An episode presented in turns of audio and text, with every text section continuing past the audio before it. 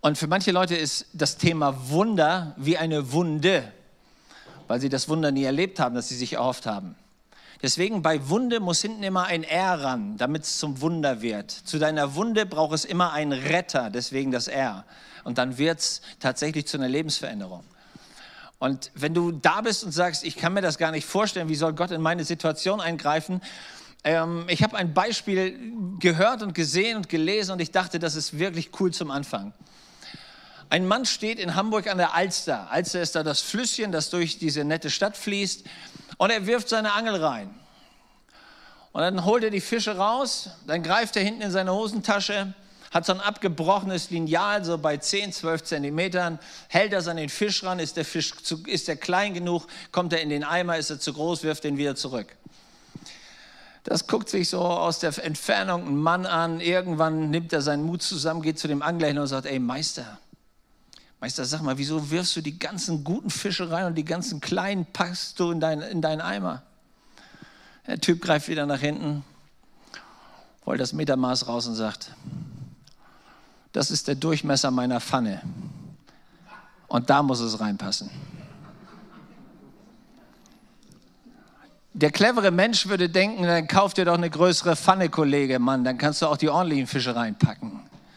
Aber ganz ehrlich, wie oft geht uns das ganz genauso? Wir haben so unsere Denkpfanne. Wir haben so unseren Radius, was wir uns vorstellen können, was geht und was nicht geht. Und alles, was in die Pfanne nicht reinpasst, schmeißen wir wieder zurück. Und ich glaube, das, was Gott probiert, uns immer wieder klar zu machen, ist, dass er der Allmächtige ist, dass es keine Grenze für ihn gibt und dass wir uns endlich eine größere Pfanne besorgen müssen, damit wir auch größere Wunder erleben. Weil je kleiner du von Gott denkst, desto weniger kann er für dich tun. Und Gottes Not ist, dass er ganz oft versucht, zu uns zu sprechen, uns seine Möglichkeiten zu zeigen, uns eine Dimension aufzuzeigen von dem, was möglich ist. Aber wir stehen da und sagen, nee, passt nicht rein. Kann ich mir nicht vorstellen. Wunder zu erleben hat was damit zu tun, dass wir entdecken, dass wir eins brauchen. Ist auch wahr, stimmt? Immer wenn du ein Wunder brauchst, bist du an der Grenze deiner eigenen Möglichkeiten und musst irgendwann den Stolz runterschlucken und sagen, ich glaube, ich brauche Hilfe. Wunder ist immer der Moment, wo du mutig genug bist, dir selber deine Begrenzung einzugestehen und zu sagen, es wäre cool, wenn jetzt einer da wäre, der es besser kann.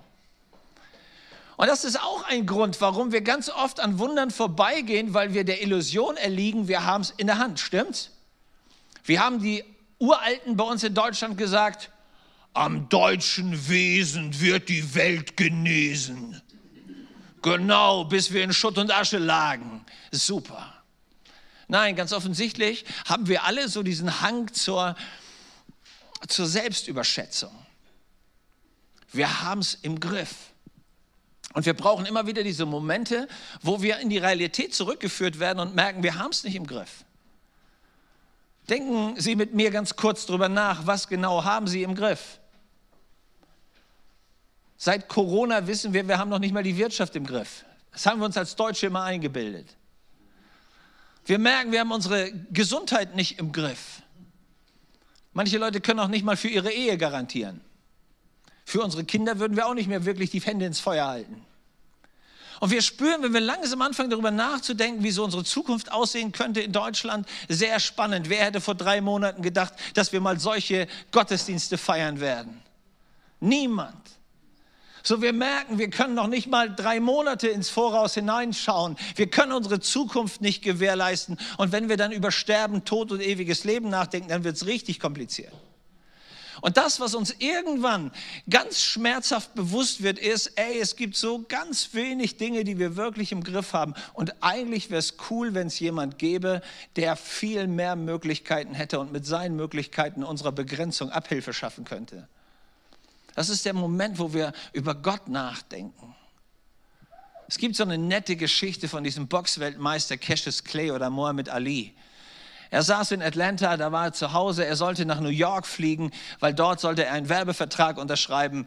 Und er saß im Flieger, die Stewardess lief den Gang runter, um zu gucken, ob auch alles cool ist, die Leute angeschnallt sind. Und sie kommt bei ihm vorbei und er saß da und pflegelte sich in den Sitz, natürlich nicht angeschnallt.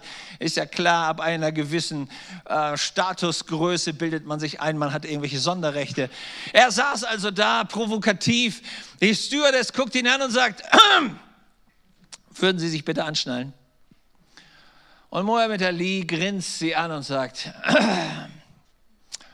Superman braucht keinen Sicherheitsgurt.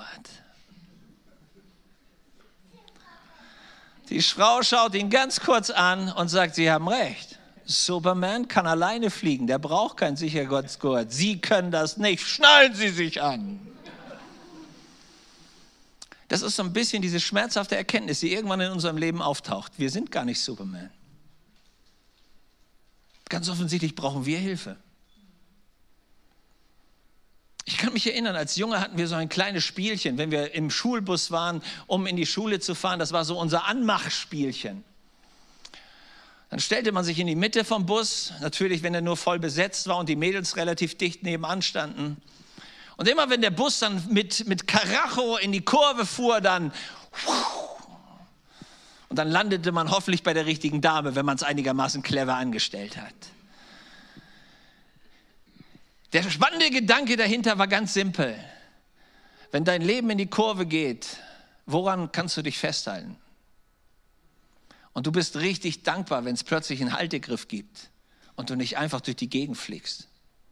Und jeder, der mal Motorrad gefahren ist und du bist so bei 120 und die Kurve nähert sich, dann ist es keine gute Idee, die Hände vom Griff zu nehmen. Sondern da bist du dankbar, dass es einen Griff gibt, an dem man sich festhalten kann. Und Leute, genau das ist doch die Wahrheit, die wir alle irgendwann im Leben feststellen. Wenn es richtig hart auf hart kommt, wenn unser Leben richtig in die Kurve geht und du nicht genau weißt, komme ich gerade wieder raus, ey, dann bist du mega dankbar, wenn es jemanden gibt, der dich festhalten kann. Und das ist der Grund, warum wir in solchen Momenten anfangen, darüber nachzudenken, Gott, bist du da? Und wenn ja, willst du mir helfen? Und da hat die gute Katja Epstein recht gehabt. Die ist mit diesem Lied berühmt geworden. Dieses Lied heißt Wunder. Ja, ich wusste, dass ihr so Schnulzen hört. Das war mir klar. Genau, Wunder gibt es immer wieder. Ey, kein Stress, wenn du das magst. Ey, alles gut. In dem Refrain heißt es, und das ist, was mir aufgefallen ist, Wunder gibt es immer wieder. Heute oder morgen können sie geschehen. Wunder gibt es immer wieder. Wenn sie dir begegnen, jetzt kommt der Satz, der wichtig ist. Wenn sie dir begegnen, musst du sie auch sehen. Das ist der Punkt. Mein Sohn kam irgendwann vorbei und sagt, Papa, ich habe ja jetzt den Führerschein gemacht, ich würde mir gerne ein Auto kaufen. Und ich habe eins gefunden, das ist billig, das ist gut ähm, und das hat mega Kritiken. Das heißt Skoda Fabia. Wie heißt das?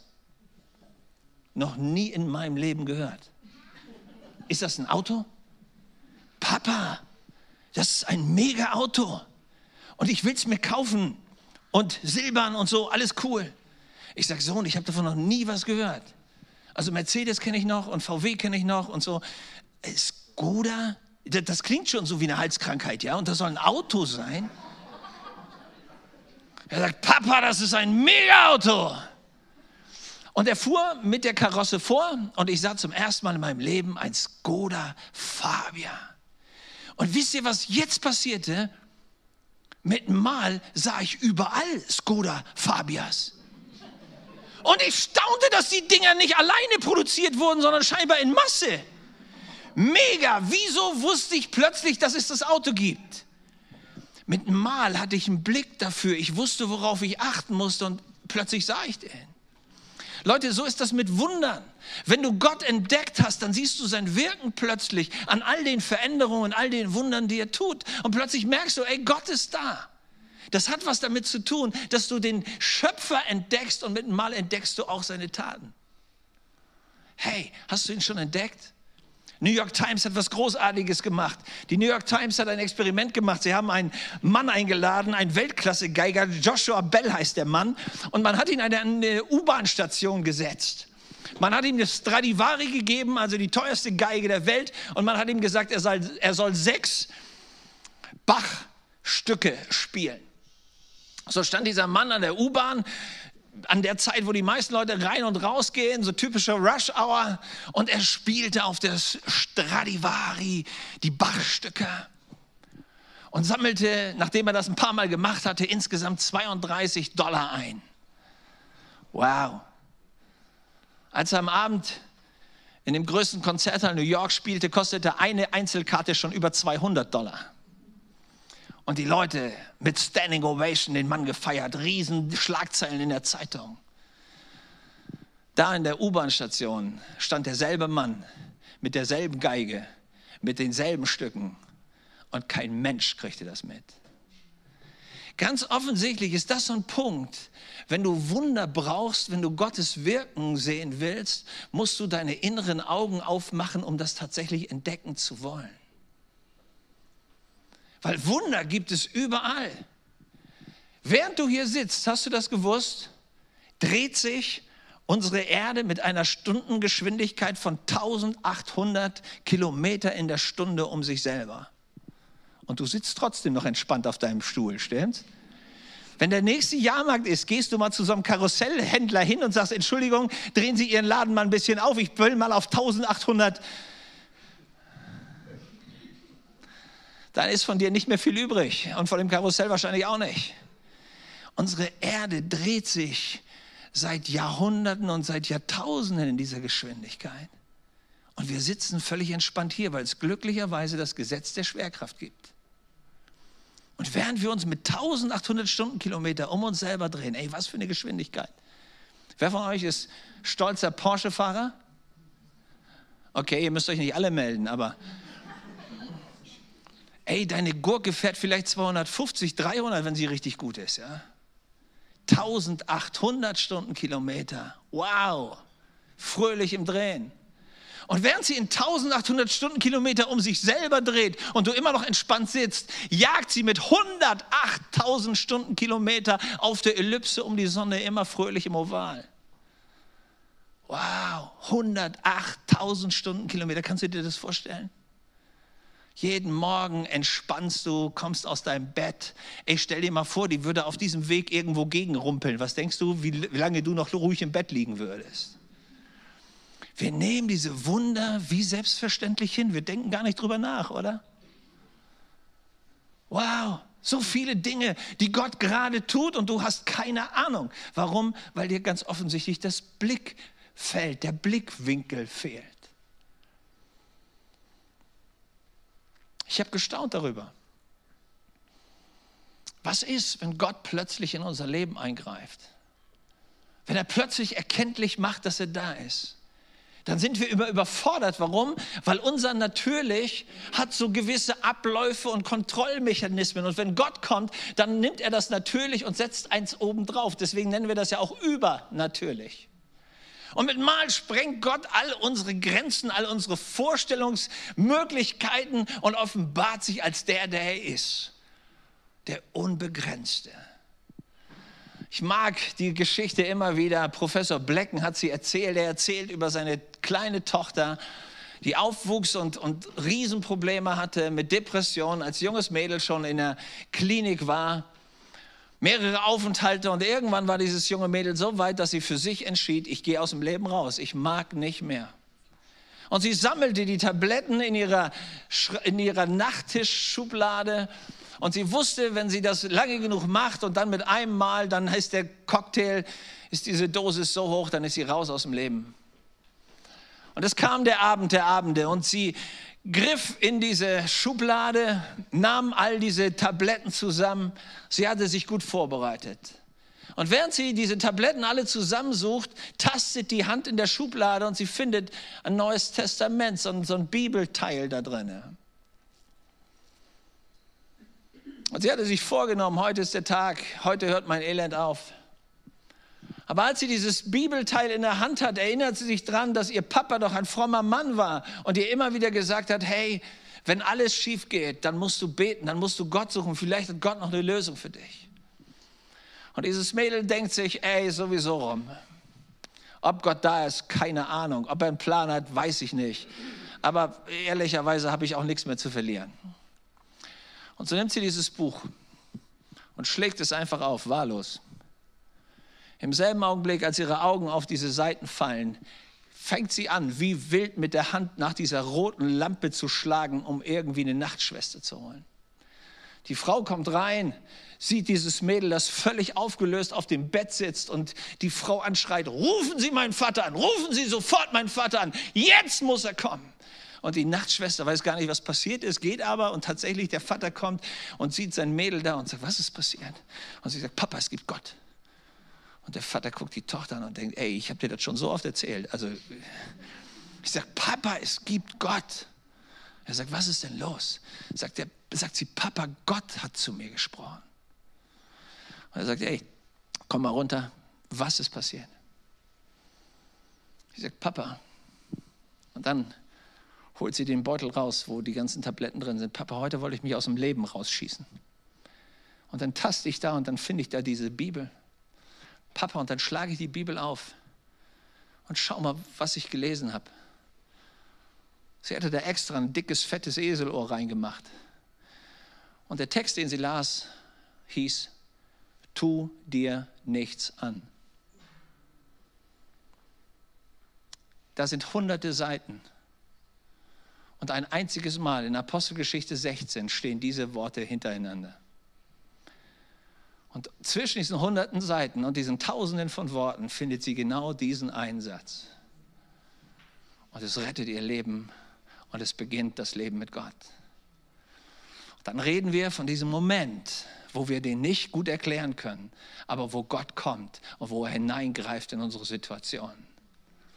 Sie war an diesem Punkt, wo sie aufhörte, sich selber was vorzumachen und bereit war zu sagen, ey, alles oder nichts. Es gibt ehrlicherweise nichts mehr zu verlieren. Und Gott kam.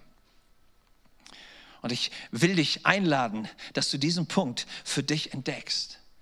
Immer dann, wenn wir an diesen Punkt kommen, wo wir sagen, Gott, es geht nichts mehr. Das sind die Momente, wo wir plötzlich unser, unser Inneres öffnen für das, was eigentlich Gott schon lange vorhat. Denn um ihn zu erleben, muss man ihn einladen. Ist das so? Das für mich unglaublich Spannende ist, Gott wartet auf uns. Verrückt aber wahr, er wartet auf uns, er adelt uns so mit freiem Willen, dass er möchte, dass wir ihn einladen in unser Leben. Cool, er überfällt uns nicht, er stülpt sich nicht auf, er vergewaltigt uns nicht, sondern er lädt uns ein. Ich weiß nicht, ob Sie sich erinnern können, es gab diese Katastrophe in Cupapiao in Chile. Da bricht ein Stollen ein und die Männer werden in 600 Meter begraben unter Tausenden von Tonnen Gestein. Sie werden eingeschlossen und kein Mensch weiß, ob diese Leute jemals wieder zum Leben kommen. Und die Männer, die da unten drin sind, wissen auch, ey, außer Dunkelheit und Schwärze und nichts zu essen und ein bisschen Wasser, das von den Wänden runterläuft, sind wir Kandidaten des Todes. Niemand von uns wird sich da nach oben graben. Niemand wird mit seinen Krallen sich da irgendwie durchfressen können. Die wissen genau, wir sind tot, eigentlich lebendig begraben. Und trotzdem gibt es da zwei Leute in diesem Team, die Gott kennen und anfangen zu beten, dass eine Lösung geschieht. Aber ihnen ist auch klar, die Lösung kommt nicht von uns. Wenn, muss von oben die Lösung kommen. Und tatsächlich, nach 69 Tagen haben Leute eine Rettungskapsel so weit durchgebohrt, dass man einen nach dem anderen hochholen kann. Und als die Männer oben ankommen, ärztlich durchgecheckt werden und dann der Presse vorgestellt werden, haben die alle ein rotes T-Shirt und hinten drauf steht, danke Gott. Weil allen klar geworden ist, ey Leute, wenn du richtig drin sitzt und alles um dich dunkel ist, dann weißt du genau, ich bin nicht meine Rettung, ich bin nicht meine Lösung. Wenn da nicht eine Lösung von oben kommt, wenn da nicht übernatürlich in Gott eingreift, dann sind wir alle fertig. Das ist, warum wir ein Wunder brauchen. Immer dann, wenn du merkst, dass du mit deinem Latein am Ende bist, ist es so clever, wenn Gott anfängt, sein Wort reinzusprechen. Und genau so eine Situation finden wir in der Bibel beschrieben. Und ich lade uns ein, die wir Christen sind und die, die es noch werden wollen. In der Bibel gibt es ein Buch, das heißt Die Taten der Apostel oder Apostelgeschichte. Drittes Kapitel wird eine, wird eine unglaublich spannende, schöne, nahezu metapherartige Geschichte erzählt. Ich lese uns mal den Text.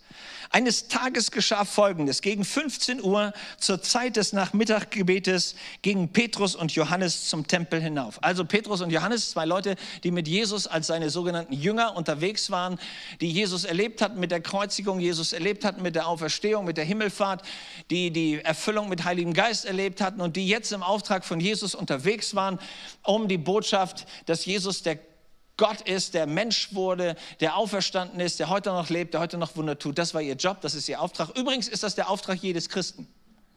Ja, deswegen sind wir alle da. Wir haben eine mega Botschaft von einem auferstandenen, wundertuenden Gott. Diese zwei Männer waren unterwegs. Sie waren auf dem Weg zum Tempel. Das ist das jüdische Heiligtum in Jerusalem. Da versammelte man sich zum Gebet.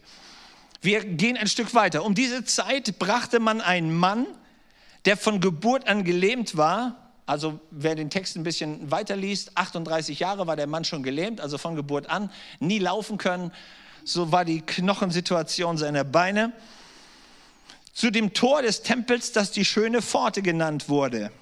Wie jeden Tag ließ der Gelähmte sich dort hinsetzen, um von den Tempelbesuchern eine Gabe zu erbitten. Ey, ich glaube, es gab keinen besseren Platz zum Betteln.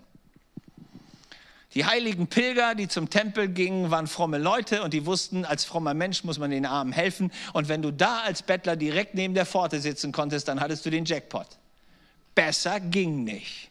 Mehr Geld konntest du nirgendwo schnurren wie da. Dem Mann ging es nicht schlecht.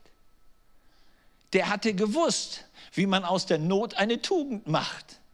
Der Mann saß an der Gelddruckmaschine neben dieser schönen Pforte. Also materiell hatte der ausgesorgt und alle Leute, die ihn freundlicherweise dahin trugen, haben von ihm partizipiert. Ey, der war ihr Goldesel, besser ging nicht. Nur, dass wir die Story mal richtig verstehen, ja? Der Typ saß da und hatte keinen Mangel.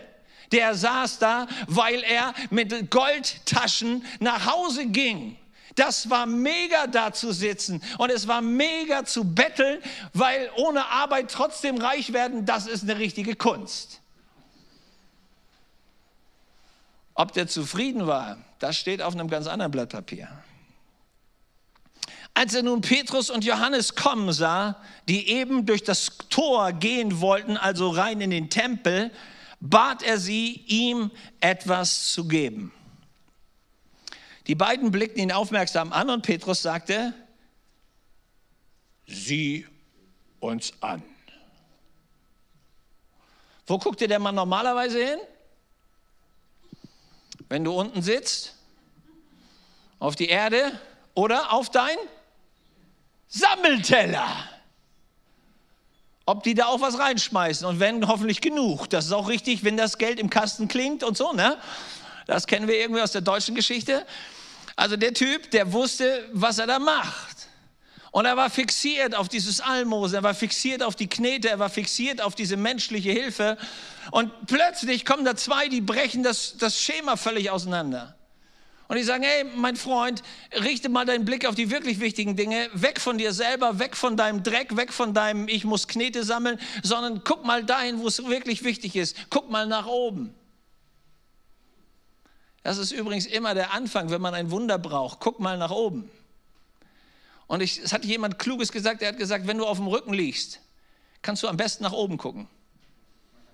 Die Situation ist gar nicht so schlecht. Ja? Wir, wir denken, das ist immer unser großer Jammer, aber so blöd ist es gar nicht. Weil immer, wenn wir auf dem Rücken liegen, mit, mit, mit eigener Kraft am Ende sind, dann hilft es uns sehr, uns nach oben zu orientieren.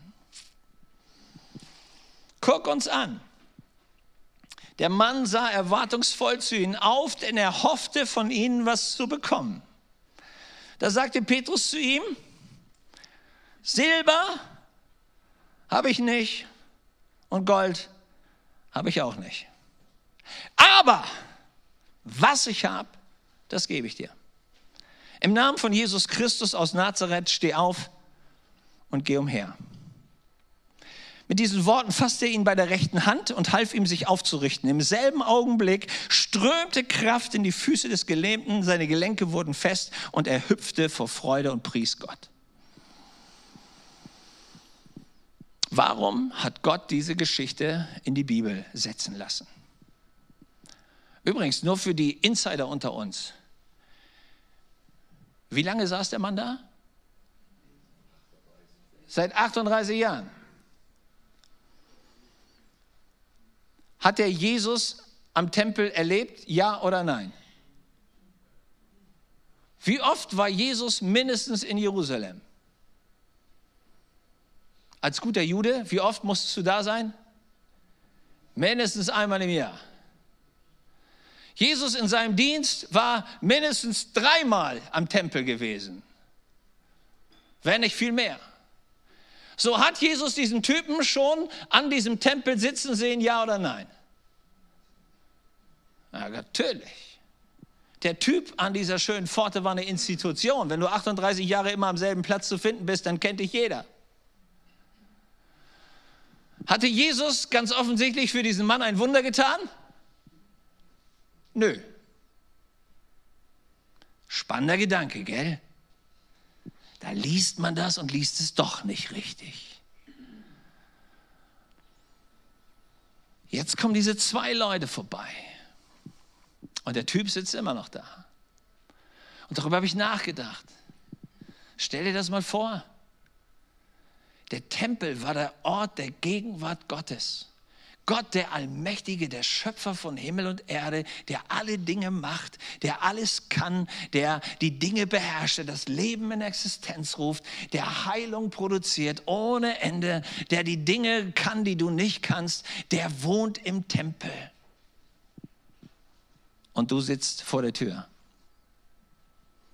Ich habe mich gefragt, wie unglaublich blöd muss man sein. Du hast Hunger und du setzt dich vor den Kühlschrank, anstatt die Tür aufzumachen.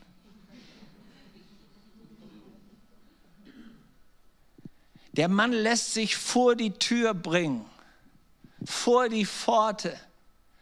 Man muss nur durch diese Tür gehen und man kommt in die Gegenwart Gottes und er bleibt davor sitzen. Verstehst du das Bild, das da ist? Da ist die Lösung eigentlich hinter der Tür, aber du weißt nicht, wie man durch die Tür kommt. Und darüber habe ich nachgedacht, wieso ist der Kerl nicht durch die Tür gegangen? Das wäre doch die normalste Geschichte der Welt. Also ehrlich, wenn die den bis vor die Tür tragen können, dann schaffen sie die zwei Meter danach auch noch. Und darüber habe ich nachgedacht. Leute, was hält uns davon ab, in die Gegenwart Gottes zu gehen? Was hält uns davon ab zu sagen, Gott, ich habe ein Riesenproblem, ich habe eine Riesenschuld, ich habe vielleicht eine Riesenkrankheit, ich habe eine Riesenproblematik in meiner Ehe, ich krieg den Kram mit mir selber, mit meiner Sucht, mit meinen Drogen, mit meinem Geld, ich krieg das überhaupt nicht geregelt. Gott, ich komme zu dir, weil du bist der, der alles weiß und der für alles eine Lösung hat. Wieso gehen wir nicht? Wer die damalige Zeit ein bisschen anguckt, der weiß, dass es eine, eine religiöse Vorgabe gab. Und die hieß, in den Tempel dürfen nur die rein, die alle gesund sind, bei denen kein Fehler da ist. Und manchmal habe ich den Gedanken, dass wir, dass wir nicht schlauer sind wie vor 2000 Jahren. Dass wir immer noch denken, dass man nur dann in die Gegenwart Gottes kommen darf, wenn alles cool ist wenn wir vorzeigefähig sind. Ey, liebe Leute, wisst ihr, was Jesus gesagt hat? Er hat gesagt, Freunde, für wen ist denn der Doktor gekommen? Für die Gesunden oder für die Kranken? Leute, für wen ist denn Jesus gekommen? Für die Sünder oder für die Selbstgerechten? Paulus sagt das mal im Römerbrief. Er sagt, Leute, Jesus hat uns geliebt, als wir noch Genau, und nicht als wir heilig durchgestylte Strahlen der Freude waren. Nein, so weit musst du es gar nicht kommen lassen. Du wirst auch vorher schon geliebt. Halleluja. Ein Strahl der Freude zu sein ist jetzt auch kein Fehler, also du musst deswegen auch nicht Buße tun. Aber Leute, die Vorbedingung, um die Liebe und die Hilfe Gottes zu bekommen, ist es nicht. Warum haben wir uns von Religion so viel erzählen lassen, so viele Hürden aufbauen lassen, was man alles sein muss, bevor Gott irgendwas für uns tut? Warum denkst du, muss Gott für dich ein Wunder tun? Aber ehrlicherweise hast du das Wunder nie erlebt. Also hast du dir Gedanken darüber gemacht, stimmt's? Wieso tut Gott für mich kein Wunder? Und was ist dir sofort aufgefallen? Gell? Du bist leider nicht vollkommen, richtig? Und was hat der religiöse Geist dir sofort erzählt? Ist doch klar, wie soll Gott so eine Sündersocke wie dich heilen, ja? Ey, also da muss er sich noch, da, da gibt es ja ganz andere. Wieso sollte Gott was für uns tun? Ich bin doch gar nicht würdig genug, ja? Also ganz ehrlich, letztes Mal wieder zum Mittag gegessen und das Beten vergessen, ja? Meine Zeit nochmal. Letztes Mal Bibel gelesen, oh, schon lange her, ja? Naja, aber lag daran, weil ja Corona, Gottesdienst ist ausgefallen, der Pastor war auch nicht da, wie soll ich da zum Bibellesen kommen? Hey, es gibt so viele komische Gründe und dann denken wir, Gott ist mit uns sauer. Beim letzten Mal beim Lobpreis habe ich nur so halb mitgesungen, weil mich der Nachbar mal abgelenkt hat mit seinen blöden Witzen. Oh je, und jetzt komme ich im Gebet und will vom Herrn Heilung. Na, wie soll das funktionieren? Kennt ihr das? Das ist religiöser Mist. Gott tut für dich nicht deshalb ein Wunder, weil du so toll bist, sondern er tut ein Wunder, weil er so gnädig ist. Und Gnade verdient niemand, die kriegt man geschenkt. Dieser Mann blieb vor dem Tempel sitzen. Und ich dachte, du armer Wicht, da ist die Lösung greifbar und du schaffst es nicht, durch die Tür zu kommen. Weil die Tür, die dich ins Allerheiligste und in die Gegenwart Gottes bringt, ist nicht deine Gerechtigkeit, sondern die Tür ist Jesus, weil er den Preis bezahlt hat, weil er für deine Sünde eingestanden ist, weil er die Verdammnis getragen hat, weil er den Preis am Kreuz getragen hat und weil er auferstanden ist. Deshalb darfst du durch ihn, durch die Tür in die Gegenwart Gottes. Das ist der Schlüssel. Der Mann hatte Jesus nicht entdeckt. Leute, und wenn wir Jesus als unseren Erlöser nicht entdecken, dann bleiben wir in Religion und bleiben immer vor dem Segen sitzen.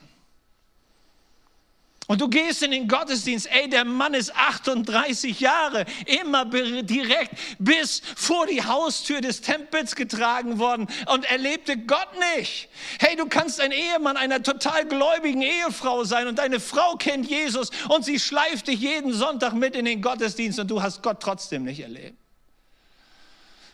Weil du ehrlicherweise in deinem Herzen vor der Gottesdienst, vor der, vor der Gottesbegegnung sitzen geblieben bist. Du bist durch, nicht durch die Tür gegangen und Jesus ist die Tür. Er ist der Weg, er ist die Wahrheit, er ist das Leben. Niemand kommt zum Vater, außer durch ihn hey, hast du Jesus, dann hast du die Tür.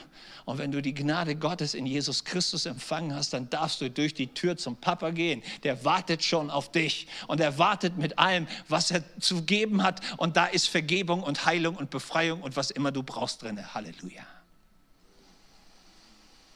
Bleib nicht vor der Tür sitzen. Bleib nicht bei deiner religiösen Selbsteinschätzung stehen. Sonst sitzt du vielleicht dein Leben lang da und die Begegnung mit Gott geht dir verloren.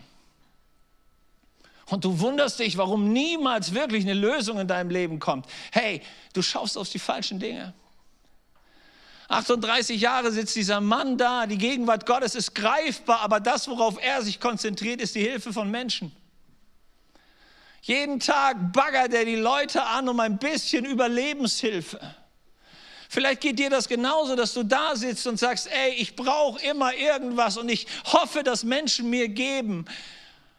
Deswegen bin ich mit Karriere unterwegs, deswegen bin ich mit Geld verdienen unterwegs, deswegen bin ich mit Arbeit unterwegs, deswegen bin ich mit Leistung unterwegs. Ich habe immer dieses Gefühl, ich muss irgendwie von irgendwem irgendwas bekommen. Manche Leute versuchen das mit ihrem Ehepartner und wundern sich, dass die Ehe kaputt geht. Ey, wenn dein Ehepartner die Quelle deiner Kraft sein soll, ist dein Ehepartner überfordert.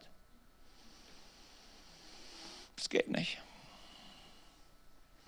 Wenn irgendein Mensch dieses Vakuum, das in deinem Herzen ist, nach Frieden, nach Geborgenheit, nach Annahme, nach Wertschätzung ausfüllen soll, ist jeder Mensch überfordert. Der alte Kirchenvater Augustinus hat recht gehabt, der hat gesagt, unser Herz ist so lange ruhelos, bis es Ruhe findet in Gott. Und wenn du da nicht hinkommst, dann kannst du noch so lange sitzen und jeden mit deinem Almosenteller anbetteln. Bitte gib mir ein bisschen Bestätigung. Bitte sag mir, dass ich toll bin. Bitte sag mir, dass mein Leben nicht völlig umsonst ist. Bitte gib mir irgendwas. Hey, du bist nicht zum Bettler berufen, sondern du bist dazu berufen, ein Kind Gottes zu sein und aufzustehen und dein Leben in Kraft Gottes zu leben. Bitte mach dich nicht kleiner, als Gott dich eigentlich wollte. Und dieser Mann sitzt da, 38 Jahre. Jeden Tag dasselbe Spielchen, jeden Tag dasselbe Hamsterrad, jeden Tag dieselbe Routine.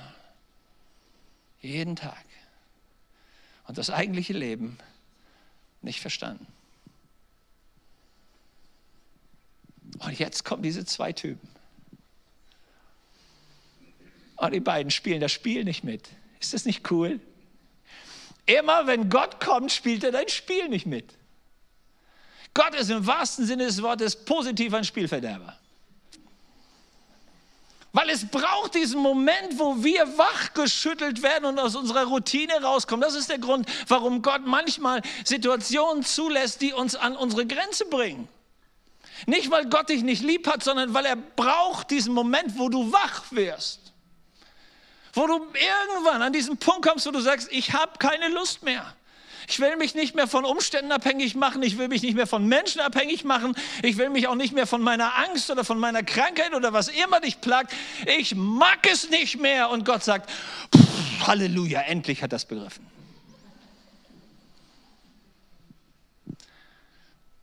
Ich mag diese Story, sie ist so nett.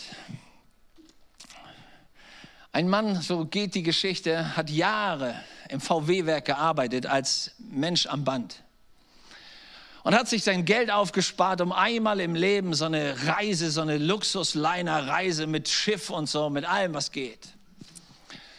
Und es ist großartig, das Schiff ist großartig, der Service ist großartig, die Kabine ist toll, der Kapitän weiß, was er tut, die Bedienung ist klasse. Das einzige Elend ist, er sitzt an einem Tisch und ihr wisst das vielleicht, da ist so die Tischordnung vorgegeben. Du kannst ja nicht aussuchen, wer da an deinem Tisch sitzt. Und ihm gegenüber sitzt eine Frau, die ihn permanent beim Essen fixiert. Am ersten Tag ist das irgendwie noch nett, am zweiten Tag wird es lästig, am dritten geht es ihm auf den Wecker. Und er nimmt all seinen Mut zusammen und er sagt, Entschuldigung, Sie gucken mich immer so an, kennen wir uns? Und die Frau sagt, nö. Ja, was gucken Sie mich denn immer so an? Ja, sagt sie, Sie sehen meinem dritten Ehemann so ähnlich. Und er guckt sie an und sagt, wie dritter Ehemann. Und sie, wie, wie oft waren Sie denn schon verheiratet? Und jetzt lächelt sie und sagt, zweimal. Das ist Erwartung. Die Frau hatte Erwartung. Das, was Petrus und Johannes hier macht, er will Erwartung. Und deswegen sagt er zu dem Mann, ey, wenn du den Joke nicht verstanden hast, nicht so schlimm, frag nachher beim Pastor nach, der hat ihn verstanden.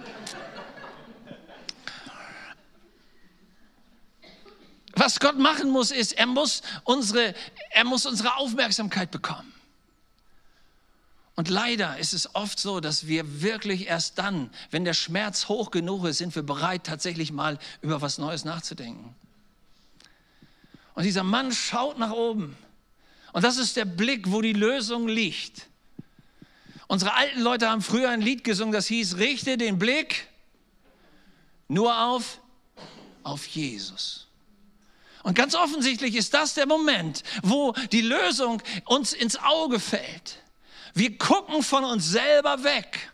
Leute, ganz ehrlich, was hilft denn auch diese Selbstzentrierung, der Tanz um mein goldenes Ich? Das hilft niemandem. Sondern es braucht diesen Moment, wo wir weggucken von uns selber. Ich bekomme ein nettes Mail eines Tages. Ein, ein Arzt meldet sich und er schreibt mir und sagt, ich bin ja Naturwissenschaftler, aber ich habe Prostatakrebs und es ist alles durch. Wir sind austherapiert. Meine Kollegen wissen auch nicht weiter. Meine Frau hat von der Freundin eine Predigt-CD von Ihnen bekommen. Ich habe mir die angehört. Also wissen Sie ehrlich, ich glaube an sowas nicht. Aber ich habe auch keine andere Alternative. Ich habe mir vorgenommen, ich komme sie besuchen. Und tatsächlich, keine sechs Wochen später eines Gottesdienstes steht so ein Mann da, ich kenne ihn nicht, er kommt auf mich zu, er stellt sich vor, okay, wir haben einen Abendmahlsgottesdienst.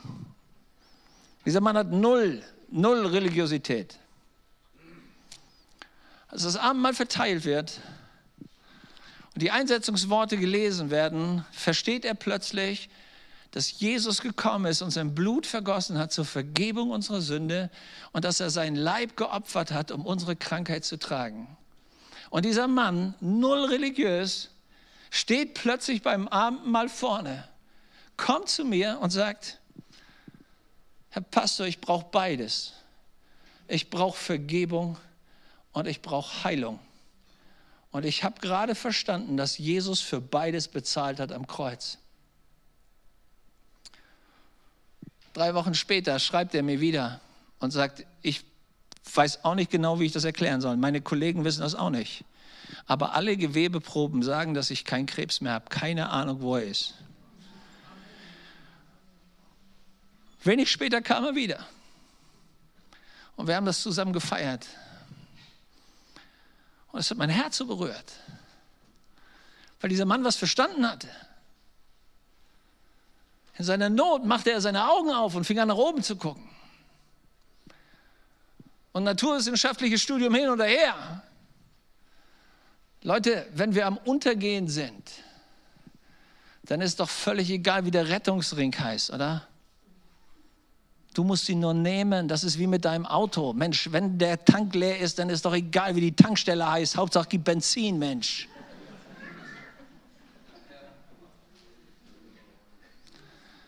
Und wenn du am Ende bist, dann ist es Zeit, dass du zu Gott gehst, weil er ist die Lösung. Dieser Mann kommt genau an diesen Punkt.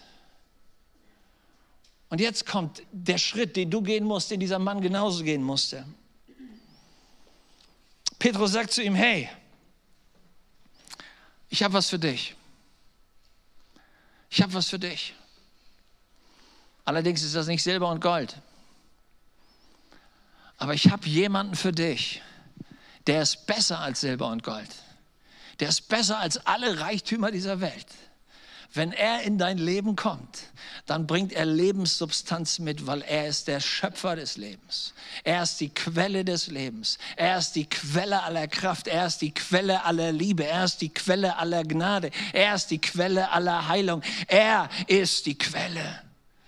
Und das ist, was ich dir geben will. Ich will dir diesen Zugang zu dieser Quelle geben. Ich will dir diese Tür zeigen, mit der du in die Gegenwart Gottes kommst. Ich will dir Jesus zeigen.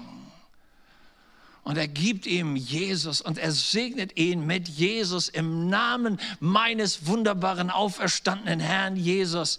Hey, empfang, was du brauchst und das ist Heilung in deinem Fall. Und wisst ihr, was mich an dieser Stelle am, am meisten begeistert? Da heißt es, Petrus streckte seine Hand aus. Aber was musste der Typ machen, der da saß? Leute, genau das ist der Punkt. Heilung passiert nicht einseitig. Jesus hat auf Golgatha alle deine Sünde getragen und auch alle deine Krankheit. Er ist auferstanden und hat sogar den Tod besiegt. Das nützt dir nichts, wenn du das weißt und nichts machst damit. Im Hebräerbrief steht, das Wort nützte ihnen nichts, weil sie es ihrem Herzen nicht mit Glauben verbunden haben. Das Volk Gottes hätte nach Kanaan einmarschieren können, gingen aber nicht, weil sie nicht glaubten, dass Gott wirklich mit ihnen ist. Das Wort der Heilung nützt dir nichts, wenn du nicht zu diesem Punkt kommst, wo du deinen Glauben in Bewegung setzt und sagst, Gott, ich nehme dein Angebot, ich nehme deine Verheißung, ich nehme dieses Geschenk der Gnade jetzt für mich an. Diesen Punkt musste der Mann packen. Und in dem Augenblick, wo er zugriff, strömte die Heilung. Das ist immer dasselbe. Wir sind in einem der Gottesdienste. Ich war Pastor in Weikersheim, einem netten Städtchen im Taubertal. Ich habe den Mann nicht gesehen. Ich gebe es ehrlich zu. Der Gottesdienst war voll mit Leuten. Er muss ganz hinten irgendwo gesessen haben. Als das Ende des Gottesdienstes kommt, kommt die Einladung, wer ein Gebet braucht, wer diesen Segen Gottes braucht, wer Heilung von Gott empfangen möchte, der soll doch bitte nach vorne kommen. Ich hatte das noch nicht ganz gesagt. Wupp! Mit Mal stand vor mir ein Typ im Rollstuhl. Ich gucke ihn an. Ähm, was genau wollen Sie? Ich brauche ein Gebet. Ja, ist ja schön. Ähm, und sonst noch? Na, ich will gesund sein. Okay. Wie lange sitzen Sie denn schon im Rollstuhl? Ja, acht Jahre jetzt. Ich habe MS seit 17 Jahren. Mhm. Ich war irritiert. Also der, der, Typ irritierte mich einfach. Und dann frage ich ihn und sage, ähm, wie, wie, wie sind Sie heute hierher gekommen? Er dreht sich in seinem Rollstuhl um. Die Frau hat gesagt, ich soll kommen. Und um die Story kurz zu machen, er ist, im, er ist beim Arzt, bei seinem Hausarzt und die Dame aus unserer Gemeinde war mit ihrer Tochter auch da wegen so einer Vorsorgeuntersuchung. Und Sandra sagt, Matthias, ich sitze in diesem Wartezimmer, der Typ kommt rein, ich gucke ihn an und ich weiß in meinem Herzen, ich sollte ihn zum Gottesdienst einladen. Sagt sie, dann habe ich mit mir gekämpft, irgendwie einen fremden Mann ansprechen und so. Aber irgendwann habe ich mich überwunden und habe gesagt, Sie sollten mal in unseren Gottesdienst kommen, weil, weil Gott liebt Sie und ich glaube, Gott will für Sie ein Wunder tun. Sie sagt, ich habe mich über mich selber gewundert. Und der Typ hat zu mir gesagt, ja, wenn Sie mich abholen, komme ich. Irgendwann musste sie dann abends ihrem Mann Thomas erklären, dass sie da so einen wildfremden Menschen angesprochen hat und dass sie irgendwie so ein paar Kilometer Umweg fahren müssen, um den dann mitzunehmen. Und so war dann, sie haben ihn mitgebracht. Ja, und dann saß der im Gottesdienst. Was ich nicht wusste war, am Freitag hatten die sich getroffen, am Sonntag war er da. Er hat das später erzählt. Er sagt, ich habe den ganzen Samstag, bin ich mit meinem Rollstuhl durch meine Wohnung gefahren und habe gesagt, ab Sonntag werde ich laufen. Ab Sonntag werde ich laufen. Das ist mega. Ab Sonntag ist alles anders. Ich werde gesund. Halleluja. Ne, Halleluja hat er nicht gesagt, er war nicht fromm. Der ist am Sonntag da. Und wir haben ein völlig simples Gebet gebetet, weil Leute, das Gebet ist nicht der entscheidende Punkt, den wir das formulieren, sondern der, der hinter dem Gebet steht, der lebendige Gott, das ist der entscheidende Punkt. Ich habe ihm diesen Segen Gottes zugesprochen. Und während ich noch bete und meine Augen zu habe, merke ich, dass da im Rollstuhl was ist. Und ich mache meine Augen auf und der Kerl steht. Ich gucke ihn an. Was machen Sie? Und er guckt mich an. Wieso? Sie haben doch gebetet. Ich war echt überfordert. Und der Typ fing an, wie so eine Ente zu laufen. Und dann ging er wieder zurück, nahm seinen Rollstuhl, dreht sich nochmal um. Bis nächsten Sonntag.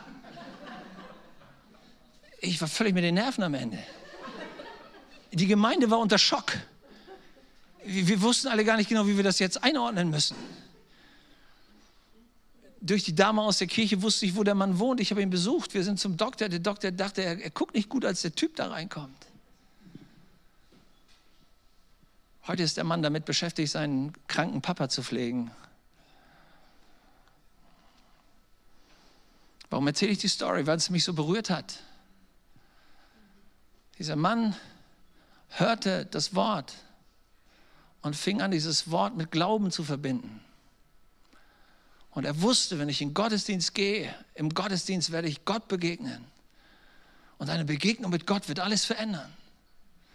Hey, du sitzt heute in einem Gottesdienst. Du hörst heute in einem Gottesdienst zu und Gott ist hier und er kann alles verändern, was in deinem Leben bisher war. Weil er ist Gott, er kann alles. Und das Angebot Gottes gilt für dich heute. Gott wartet auf dich und er wartet auf deine Reaktion. Heute bin ich hier, um euch diese Botschaft zu sagen. So wie Petrus und Johannes damals an der richtigen Stelle waren, zur richtigen Zeit. So glaube ich, dass du heute zur richtigen Stelle an der richtigen Zeit bist. Du hast das Angebot des Herrn gehört. Und ich lade dich ein, ob du jetzt vor deinem Fernseher sitzt oder hier. Ich lade dich ein, schließe einfach die Augen und nimm einige Augenblicke, dir vorzustellen, wie Jesus heute vor dir steht. Guck bewusst weg von dir und deinen Umständen und von dem, was normal ist, was du vielleicht über 38 Jahre als chronisch krank, als chronisch, es geht nicht, als, weiß ich, von Ärzten diagnostiziert gehört hast. Guck mal weg von all den Almosen, die du dir gesammelt hast im Laufe der Jahre, um irgendwie zu überleben. Und guck Jesus an und sag, Jesus,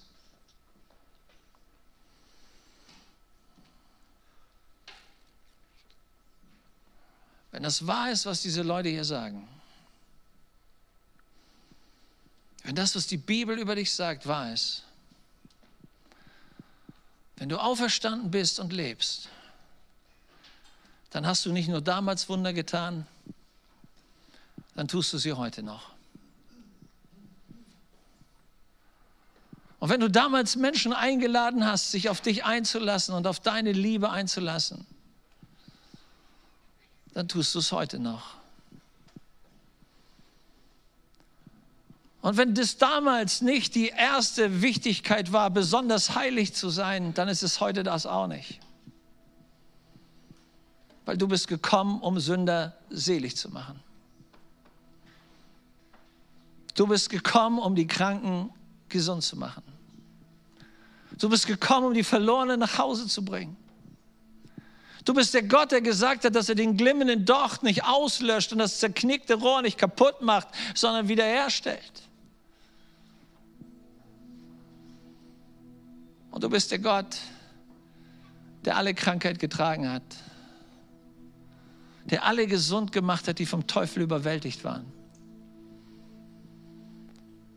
Und Jesus, wir kommen heute Abend zu dir. Und ich lade dich ein, wenn du Jesus berühren willst in deinem Herzen, mach es wie dieser Mann in der Bibelgeschichte. Streck deine Hand zu ihm aus und sag, Herr, komm zu mir. Ich will voller Glauben meine Hand zu dir ausstrecken und dir sagen, Herr, ich will dich berühren heute in meinem Herzen, voller Glauben. Weil ich glaube, dass dieselbe Kraft, die dich von den Toten auferweckt hat, immer noch wirksam ist und auch mich berührt. Heiliger Geist, du bist ein heilender Herr. Setz deine heilende Kraft jetzt frei.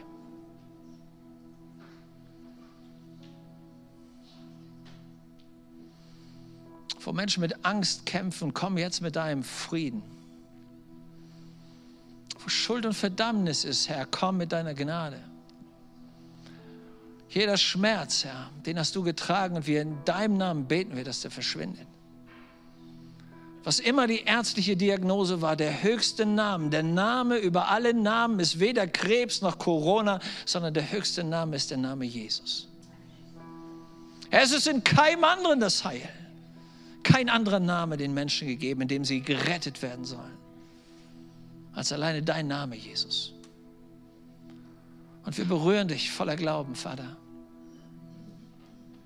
durch Jesus, unseren Herrn. Und wir empfangen deinen Segen. Wir empfangen deine Wiederherstellung. Wir empfangen deine Heilung. Und wir danken dir dafür.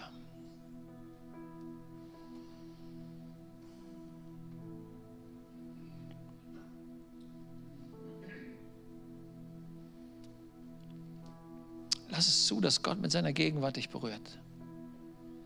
Und hab keine Angst davor. Weil er stellt immer wieder her. Er ist, er ist ein heilender Herr. Und diese Liebe wird gerade ausgegossen durch den Heiligen Geist in dein Herz, in deine Situation.